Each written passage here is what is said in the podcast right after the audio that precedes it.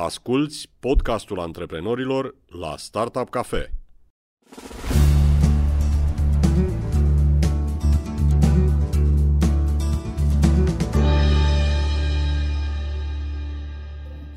Bună ziua și bun găsit la un nou podcast de fiscalitate al UI România.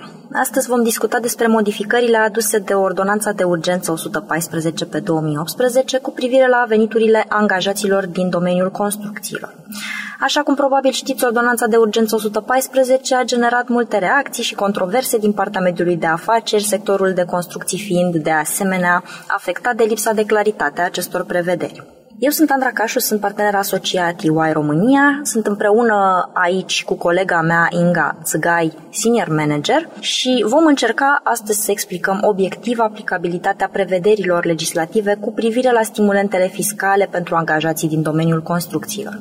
Bun venit, Inga! Bună, Andra! Uh, te rog să ne explici pe scurt care sunt cerințele uh, necesare pentru a beneficia de stimulentele fiscale care privesc veniturile din salarii obținute de angajații din domeniul construcțiilor. Așadar, facilitățile introduse de Ordonanța de Urgență 114 se aplică în perioada 1 ianuarie 2019-31 decembrie 2028, deci sunt limitate în timp și sunt condiționate de câteva aspecte. În primul rând, angajatorii desfășoară activități încadrate în anumite coduri KN din domeniul construcțiilor, în principal din clasele 41, 42, 43 și altele specificate în mod expres, iar în baza acestora trebuie să realizeze o cifră de afaceri de cel puțin 80% din cifra de afaceri totală. Și doi, veniturile brute lunare din salarii și asimilate salariilor, realizate doar în baza contractului individual de muncă, trebuie să fie cuprinse între 3.000 și 30.000 de lei. Ok, prin urmare avem două condiții principale. Pentru verificarea celor două condiții, cu ce probleme ne putem confrunta în practică? Sunt multe probleme și probabil pe parcursul anului vom descoperi și altele, dar la acest moment multe dintre companiile care activează în domeniul construcțiilor au o cifră de afaceri generată din mai multe activități, atât construcții cât și activități conexe. Și atunci le este dificil să realizeze 80% din cifra de afaceri în fiecare lună. Prin urmare, asta înseamnă lună de lună mai multe calcule, un volum mai mare de activități administrative și alte costuri directe și indirecte. Pe de altă parte, după cum știi, începând cu 1 ianuarie 2019, pentru personalul din construcții, salariul de bază minim brut pe țară garantat în plată pentru anumite activități a fost stabilit la 3.000 de lei lunar. Și aici, bineînțeles, trebuie efectuate niște calcule pentru că această sumă este în bani și nu include sporuri și alte adausuri. Aici, o altă problemă practică pentru angajatori este faptul că sunt nevoiți să mărească salariile personalului chiar dacă nu pot beneficia de facilitățile fiscale despre care vom povesti imediat. Am înțeles și să spunem totuși că aceste condiții sunt îndeplinite. În această situație, care sunt facilitățile fiscale care pot fi aplicate de la 1 ianuarie? În regulă. În prezent, cota de impozit este 10% aplicabilă venitului net, iar pentru această facilitate cota va fi zero. De asemenea, pe zona contribuțiilor sociale, sunt o serie de scutiri și reduceri de cote de contribuții. La pensie, cota redusă va fi 21,25% în loc de 25%. Sănătatea va fi zero și ea ca impozitul redusă de la 10%. Scutirea pentru plata contribuții de asigurări sociale datorată de angajator în cazul condițiilor deosebite speciale de muncă și reducerea cotei contribuției asiguratorii, care se face la fondul de garantare pentru plata creanțelor salariale. Având în vedere faptul că venitul pentru fondul de garantare a creanțelor salariale reprezintă 15% din contribuția asiguratorie de muncă, la un calcul simplu, matematic, cota redusă începând cu ianuarie ar fi de 0,3375%. Ok, mulțumesc pentru precizări.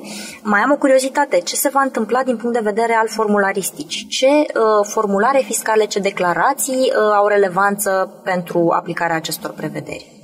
Sunt o serie de lucruri care au um, necesitat uh, implementări uh, în scurt timp uh, în zona măririi salariului, consultării codurilor CAEN, consultării um, modului în care este construită cifra de afaceri și pe zona de raportare termenul este foarte scurt pentru că angajatorii trebuie să depună declarația 112 până pe 25 februarie. În această declarație um, sunt o serie de modificări care ar trebui să permită o raportare, totuși zic eu, facilă a acestor elemente, în sensul în care s-au uh, introdus uh, câteva casete privind creanțele fiscale, a sumelor reprezentând impozitul pe venit și contribuției de sănătate, casete privind înscrierea cifrei de afaceri și ponderii cifrei de afaceri, un nomenclator de tip asigurat pentru evidențierea pozițiilor uh, și alte um, casete similare. Ce este de precizat că odată cu depunerea declarației 112, angajatorul declară pe propriu proprie răspundere că îndeplinește condițiile de eligibilitate pentru aplicarea facilităților fiscale. Și atunci aici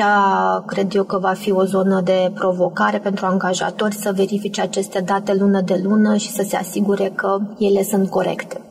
Un aspect sensibil mi se pare uh, să știm și ce se va întâmpla cu asigurarea medicală pentru angajații scutiți în baza ordonanței de urgență 114. Poți să ne spui ceva în sensul acesta? Aici uh, lucrurile sunt uh, clare spre deosebire de alte lucruri și um, uh, persoanele vizate vor rămâne asigurate în sistemul de asigurări sociale de sănătate și vor beneficia de absolut toate drepturile, respectiv cele stabilite în sistemul asigurărilor pentru accidente de muncă, boli profesionale, asigurărilor pentru șomaj, concedii și indemnizații și în această întreagă perioadă 1 ianuarie 2019-31 decembrie 2028, chiar dacă nu vor plăti contribuția de sănătate și contribuția pentru asiguratorie pentru muncă, tot vor rămâne asigurați. Ok, am înțeles. Mulțumesc pentru toate precizările de până acum, au fost foarte utile. Cred că ar fi momentul acum să tragem și o concluzie uh, generală de ansamblu legat de consecințele acestor noi prevederi legislative. Implicațiile mm, sunt atât pozitive cât și negative, depinde foarte mult de fiecare societate în parte, câți angajați are, cum își construiește cifra de afacere din activitățile pe care le desfășoară. La capitolul pozitive, bineînțeles, pentru angajați un salariu mai mare brut, respectiv un salariu mai mare net. Din mm, zona de business, totuși semnalele sunt mixte pentru că angajatorii care mm, au crescut salariile, dar nu se încadrează în aceste prevederi pentru aplicarea facilităților fiscale, deja menționează că la licitații vor avea niște costuri mai mari în uh, comparație cu alte societăți care vor merge cu un 10% sau mai mult cost mai mic. Mm-hmm. E oricum uh, una dintre problemele sau multiplele probleme pe care Ordonanța 114 le-a adus și uh, care au generat discuții în mediul de afaceri rămâne de văzut cum vor evolua în cele ce urmează prevederile legislative și ce schimbări posibile vor mai apărea în legătură cu această mult discutată ordonanță. Cred că a fost o discuție foarte utilă și îți mulțumesc încă o dată, Inga, pentru că ai fost astăzi alături de noi. Dumneavoastră, ascultătorilor, vă mulțumim. De asemenea, sperăm să fiți și data viitoare alături de noi la următorul podcast de fiscalitate. Vă dorim o zi frumoasă în continuare și ne auzim data viitoare. Toate cele bune!